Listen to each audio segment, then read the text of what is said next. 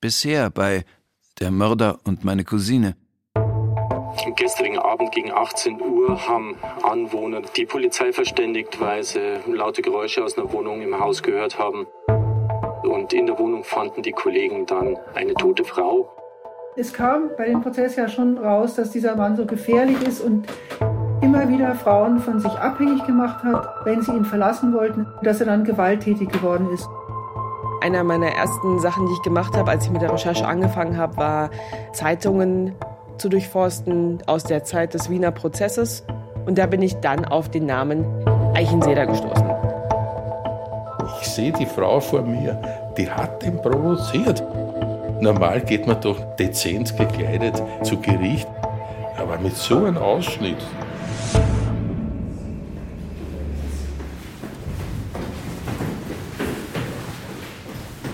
Wir gehen die Treppe runter, raus aus der Anwaltskanzlei.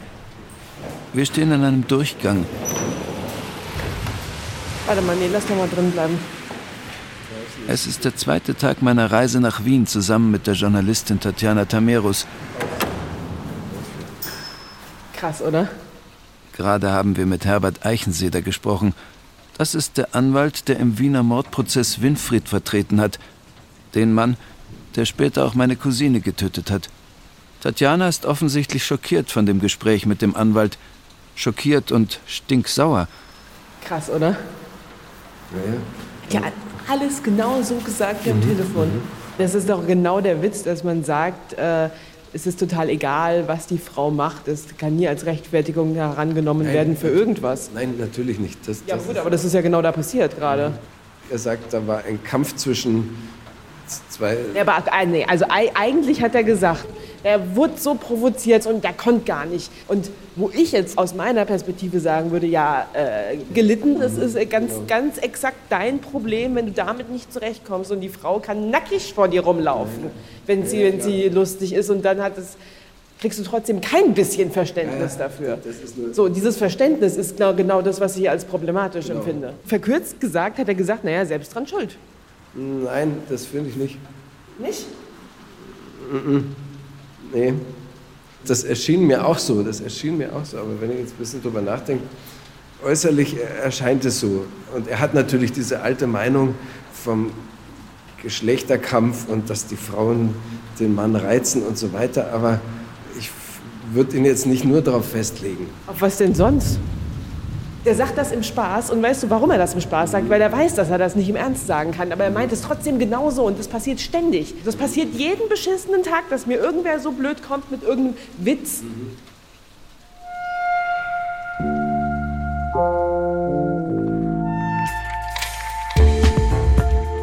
Das ist Der Mörder und meine Cousine.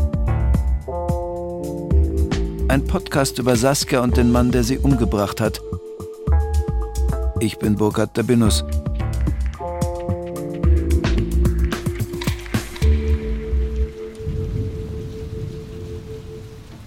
Bisher war dieser Podcast ja vor allem für mich sehr persönlich. Es geht schließlich um Saskia, die meine Cousine war, mir etwas bedeutet hat. Tatjana ist eigentlich der Profi von uns beiden, eine ausgebildete Journalistin mit mehr Distanz zum Fall. Doch je mehr wir uns mit der Vorgeschichte des Täters befassen, desto klarer wird, dass es hier um ein Muster geht. Und das Muster ist, Gewalt gegen Frauen wird in unserer Gesellschaft verharmlost. Der Mann war eifersüchtig, die Frau hat ihn provoziert. Hier in Wien haben Richter und Gutachter die Warnungen nicht ernst genug genommen. Winfried hat Konstantina Ulitsch bedroht, ihre Wohnung zerstört, sie vergewaltigt. Und trotzdem wurde er freigelassen. Das ist meine These, dass das auch dazu führt, dass Frauen von ihren Partnern ermordet werden, weil man ihnen das Gefühl gibt, man versteht es ja. Es ist ja schwierig, man versteht es ja. Tatjana ist eine ganz andere Generation als meine Cousine oder Konstantina Ulitsch. Aber sie sagt, diese Haltung, dieses Besitzdenken, das gibt es heute genauso.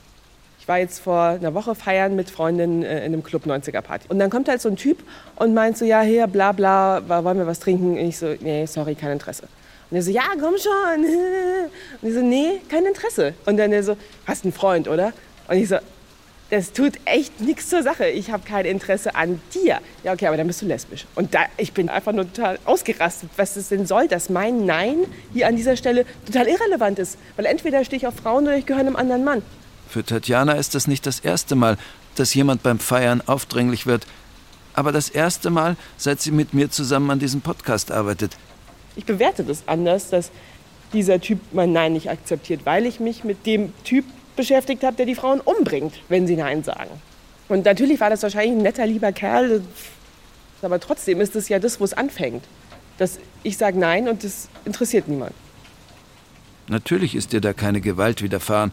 Und der junge Mann, der sie angesprochen hat, ist kein Gewalttäter. Aber eben, ein Nein wird erstmal nicht akzeptiert. Diese Haltung, diese Einstellung.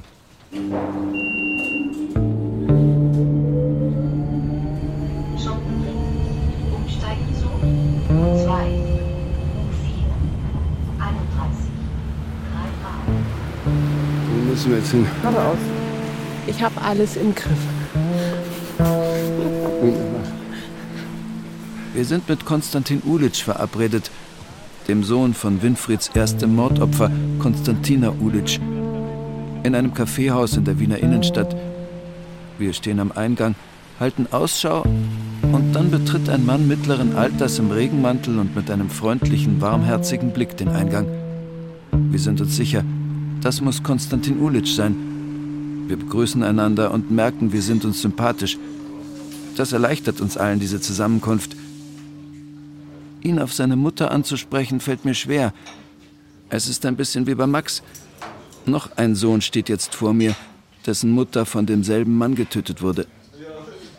Wir suchen eine ruhige Ecke, versuchen auch erstmal über irgendetwas anderes zu reden, ein paar Witze zu machen. Er hat einen feinen Humor ich habe das Gefühl, ich muss mich fast entschuldigen, ihn in diese Situation gebracht zu haben. Er meint, er kann ganz gut darüber sprechen, aber er möchte nichts ins Mikrofon sagen, möchte seine Stimme nicht in diesem Podcast hören. Er sagt, er wird unseren Besuch in Wien zum Anlass nehmen, sich doch nochmal mit dem Tod seiner Mutter zu befassen. Jetzt im Abstand von nunmehr 36 Jahren. Er will dafür auch psychologische Hilfe in Anspruch nehmen. Konstantin Ulitsch war elf Jahre alt, als neben ihm seine Mutter erschossen wurde. Von der Beziehung zwischen seiner Mutter und Winfried hat er nicht viel mitbekommen, denn er war in einer Internatsschule. Er sagt, Winfried wäre begeistert über seinen Computer gewesen, ansonsten sei er nicht so sehr in Erscheinung getreten.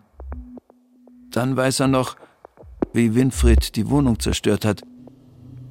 Die Wände beschmiert mit Beleidigungen gegen seine Mutter, die Kleider zerschnitten sein Klavier, das er von den Großeltern geschenkt bekommen hatte, zerhackt. Auf die Frage, ob er heute noch Klavier spielen würde, sagt er, nein, das erinnert mich an diese Tat.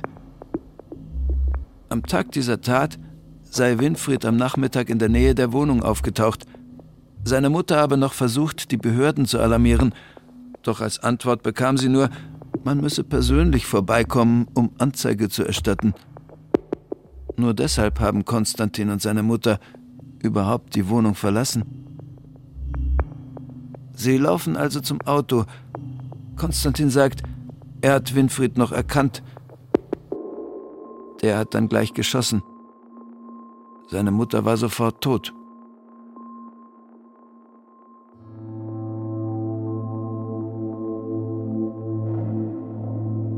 Die Schüsse hätten auch mich treffen können, sagt Konstantin. Er erinnert sich, dass er noch länger bei seiner toten Mutter ausgeharrt hat. Dann kam er zu seinen Großeltern. Mehr weiß er nicht. Er war ja erst elf.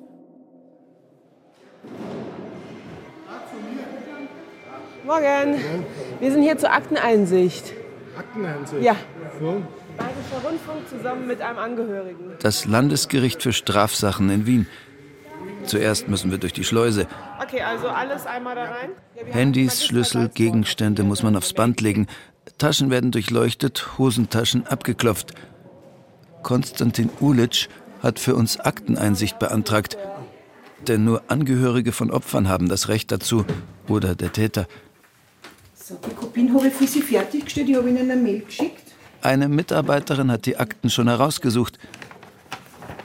ein verschnürter dicker Packen, manche Seiten abgegriffen, manche gelblich und verknickt. Daneben ein Stapel Kopien für uns zum Mitnehmen. Es gibt eigentlich keinen Platz in diesem Raum zum Durchsehen. Nur ein kleiner Tisch in einer engen Ecke steht zur Verfügung. Die Ansprüche von, von Blaum, glaube ich, oder die, Regressansprüche, genau. Wir stehen unbeholfen vor dem Papierkonvolut. Ich sehe Konstantin Ulitsch von der Seite her an. In diesem Haufen Papier liegt auch ein Teil seines Lebens dokumentiert. Der gewaltsame Tod seiner Mutter.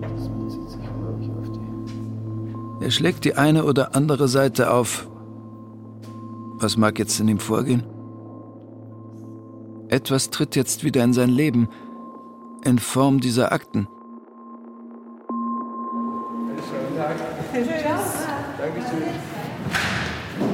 Dann verabschieden wir uns und bedanken uns für seine Mithilfe und das Vertrauen. Er bedankt sich auch bei uns. Wir haben einen warmherzigen Menschen kennengelernt, der nicht bitter geworden ist durch diesen Schicksalsschlag. Das berührt mich. Wir verabreden, dass wir ihm die Kopien weiterschicken, wenn wir fertig sind.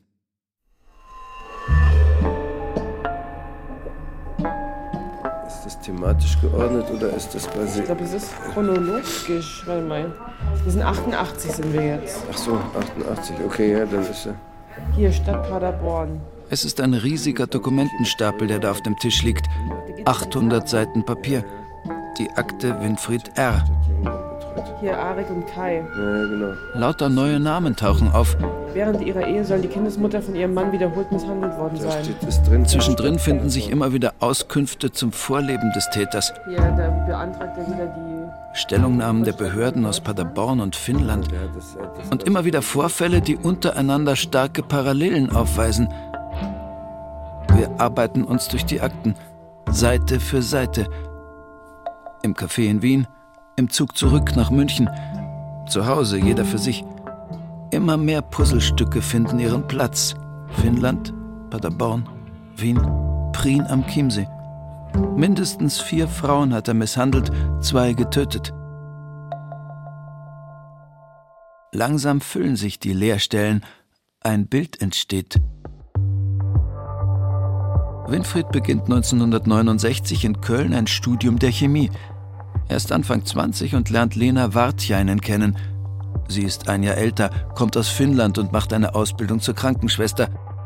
Die beiden verlieben sich, heiraten im selben Jahr. Ein paar Monate nach der Hochzeit im Dezember wird Tochter Tuja geboren. Sie leben in Köln zusammen in einer Wohnung.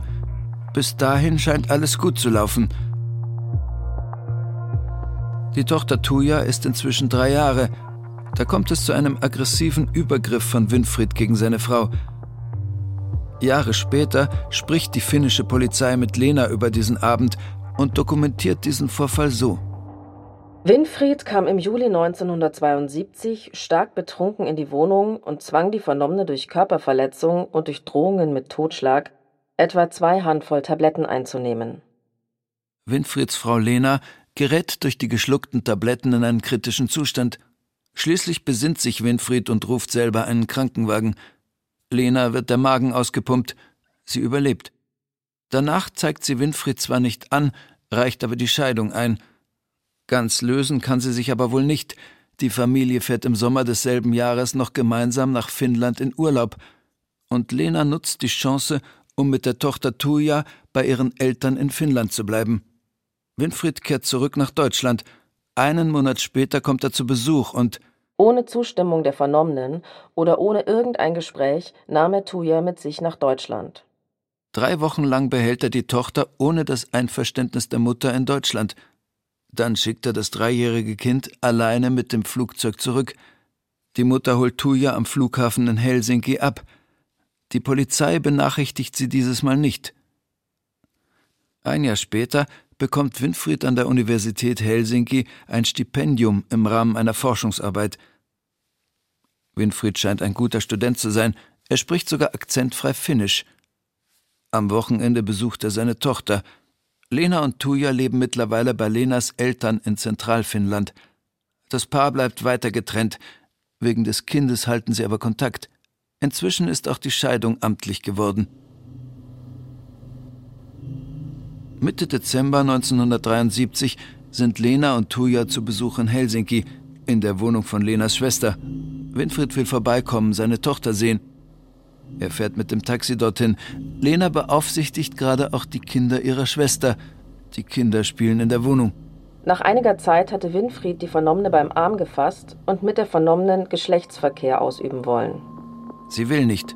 Winfried wird böse.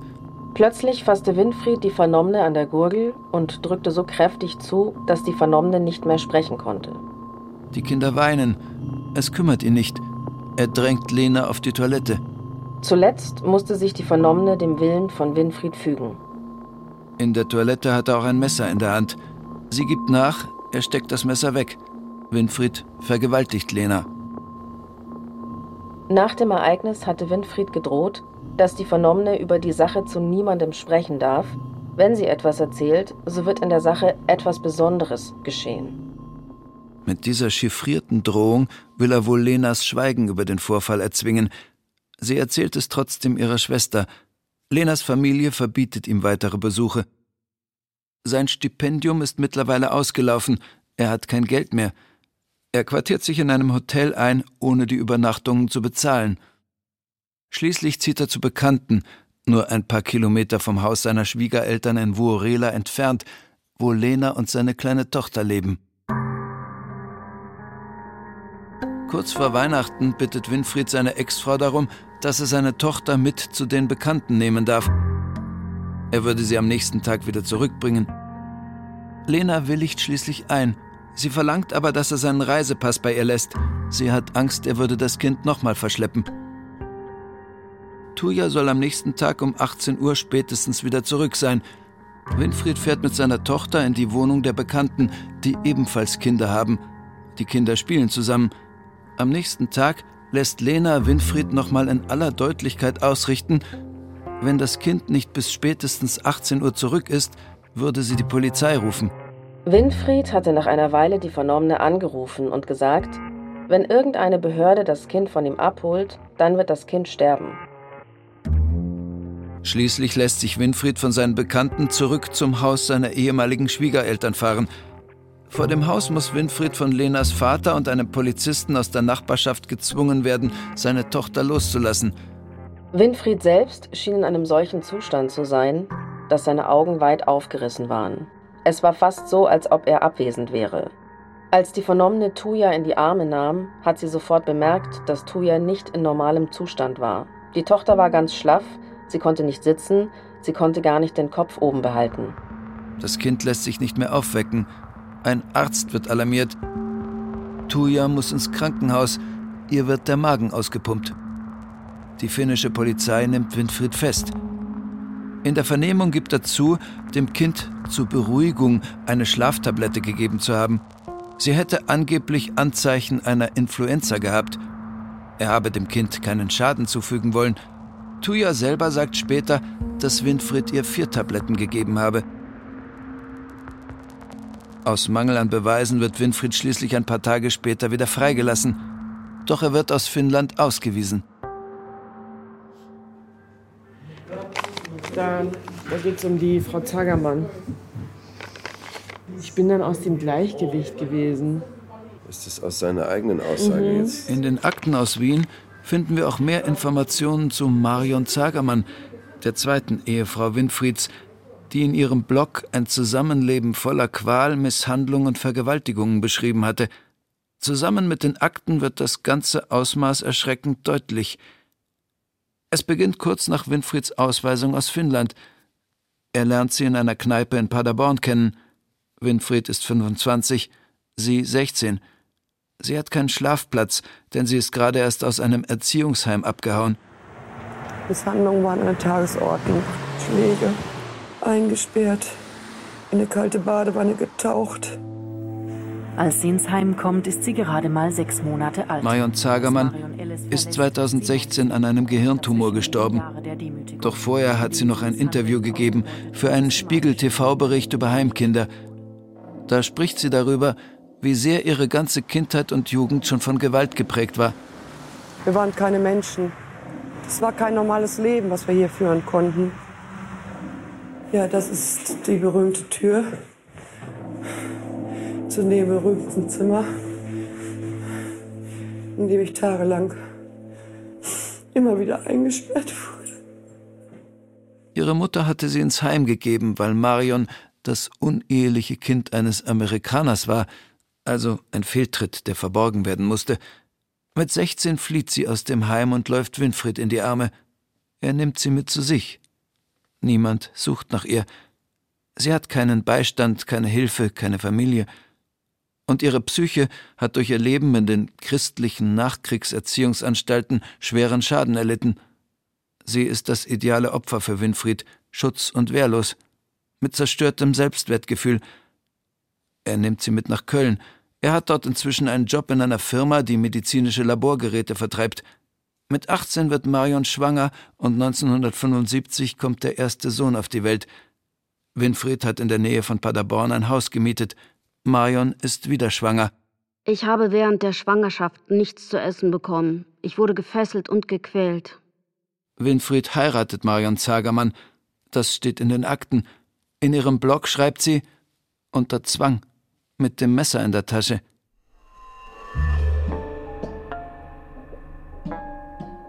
Winfried hat sich, ungeachtet seines Familienlebens, beruflich hochgearbeitet. 1980 wird er Geschäftsführer. In seiner Medizintechnikfirma ist er zuständig für Deutschland, die Schweiz und die Niederlande. Er verdient gut. Trotzdem häuft er Schulden an. Sein Lebensstil ist großspurig. Er nimmt Kredite auf, kauft Autos, überzieht seine Konten. Im Sommer 1981 gibt seine Firma eine Anzeige auf. Für Österreich wird eine Gebietsvertretung gesucht. Winfried sondiert die Bewerbungen.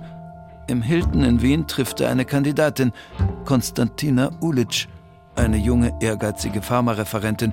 Sie beeindruckt ihn. Er gibt ihr den Job. Im Dezember 81 verlässt Winfried Marion Zagermann und zieht zu Konstantina nach Wien um. Was er Konstantina nicht erzählt, er ist inzwischen bei seiner Firma rausgeflogen und pleite. Der Umzug ist auch eine Flucht vor Behörden und Zahlungsverpflichtungen. Konstantina bewohnt ein kleines Eigentumsapartment. Dort zieht er mit ein und lässt sich von ihr aushalten. Konstantina Ulic ist jetzt die große Liebe, die gemeinsame Zukunft. Hautnah miterlebt hat das Simone. Sie war damals eine enge Freundin von Konstantina. Auch sie haben wir durch die Wiener Prozessakten gefunden. Sie möchte mit uns reden, aber nur, wenn wir ihren richtigen Namen nicht nennen. 36 Jahre nach der Tat hat sie immer noch Angst vor Winfried. Sie erinnert sich, wie sie ihn zum ersten Mal getroffen hat, bei einem gemeinsamen Restaurantbesuch mit Freunden. Ich glaube, ich habe ganz normal mit ihm geredet. Er war höflich, aber distanziert. So wird es nicht bleiben. Winfried will Konstantina für sich alleine haben, sie von ihren Freunden entfremden. Und ich habe ja erst danach erfahren, dass er mich für dumm hält. Das hat sie mir ihm gesagt. Also er will nicht, dass sie mit mir befreundet ist, weil ich bin ihm zu dumm. Er hat ja alle für dumm abgestempelt. Die waren ihm alle zu dumm und ich war ihm auch zu dumm. Simone und Konstantina bleiben trotzdem Freundinnen, heimlich. Also wenn, dann konnten wir uns nur noch ohne ihn treffen und das war dann natürlich seltener geworden. Ich konnte nur zu ihr kommen, wenn er nicht da war. Konstantinas Leben wird von Winfried immer mehr beschränkt. Er versucht einen Bannkreis, um seine gut aussehende, selbstbewusste und eigenständige Partnerin zu ziehen. Dann, an einem Abend im Sommer 1982, unterhalten sich Konstantina und Winfried über frühere Beziehungen, über Liebhaber und Affären. Das provoziert Winfried so sehr, dass er Konstantina angreift, ihr mit seinen Händen die Luft abdrückt. Er wirkt sie fast bis zur Bewusstlosigkeit. Konstantina ist entsetzt. Sie hält ihn nach dem Vorfall für nicht normal, für pathologisch. Das sagt sie ihm auch. Sie möchte, dass er auszieht und weggeht. Vielleicht wäre noch eine Freundschaft möglich, aber eine Beziehung nicht mehr. Er lässt sich zumindest überreden, einen Psychiater aufzusuchen, Dr. Lesch. Sie geht sogar mit Winfried unmittelbar dorthin. Der Psychiater sieht die blutunterlaufenen Würgemale an ihrem Hals, aber Dr. Lesch rät Konstantina von einer Anzeige ab. das sei nur ein einmaliger Vorfall gewesen, ein Aggressionsstau. Er versucht, die Wogen zu glätten, so etwas würde schon nicht mehr vorkommen. Konstantina Ulic zieht in eine neue Wohnung mit Kinderzimmer, ohne Winfried. Sie will ihn nicht mehr in ihrem Leben haben und zieht die Konsequenzen. Wie sie dann bemerkt hat, dass er eben so vereinnahmend ist, hat sie versucht, wieder aus dieser Beziehung rauszukommen und sich zu distanzieren und das hat er nicht zugelassen und sie hat ja dann versucht, dass er nicht mehr zu ihr in die Wohnung kommt. Winfried bettelt darum, in ihre neue Wohnung einziehen zu dürfen. Er sei doch obdachlos, habe keine andere Option. Aus Mitleid gesteht sie ihm zu, dass er erst mal bei ihr wohnen kann. Und er wird wieder gewalttätig. Wenn er nicht seinen Willen bekommen hat, dass er sie dann eben doch angegriffen tätlich. Dass er immer wieder äh, Sex erzwungen hat.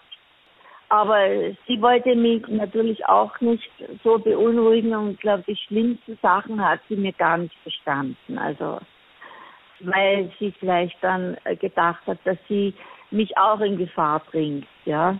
Wenn ich dann sage, du, ich übernachte bei dir oder ich bleibe zu deinem Schutz da, das hat sie auch nicht wollen. Sie wollte niemanden damit eigentlich belasten. Aus den Akten können wir ziemlich genau rekonstruieren, was als nächstes geschieht.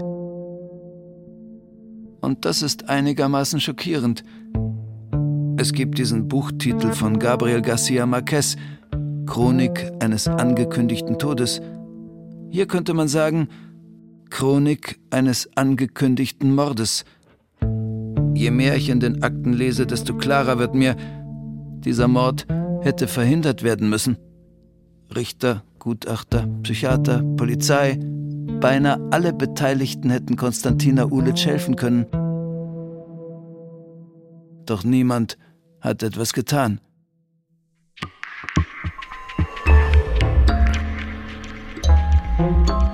Das war der vierte Teil der Podcast-Serie Der Mörder und meine Cousine. Warum niemand Konstantina Ulic geholfen hat und was das mit dem Tod meiner Cousine Saskia zu tun hat, darum geht es in der nächsten Folge. Er öffnet ihr die Tür, nackt, nur mit Socken bekleidet. In einem Socken steckt ein Messer. Es kam zwischen den Partnern, vielleicht mitbedingt durch das andersartige Temperament der Zeugin, zu einem episodischen Missverhältnis. War irgendwie unruhig und dann habe ich ihn angerufen und in der Wohnung hat schon die Polizei abgehoben.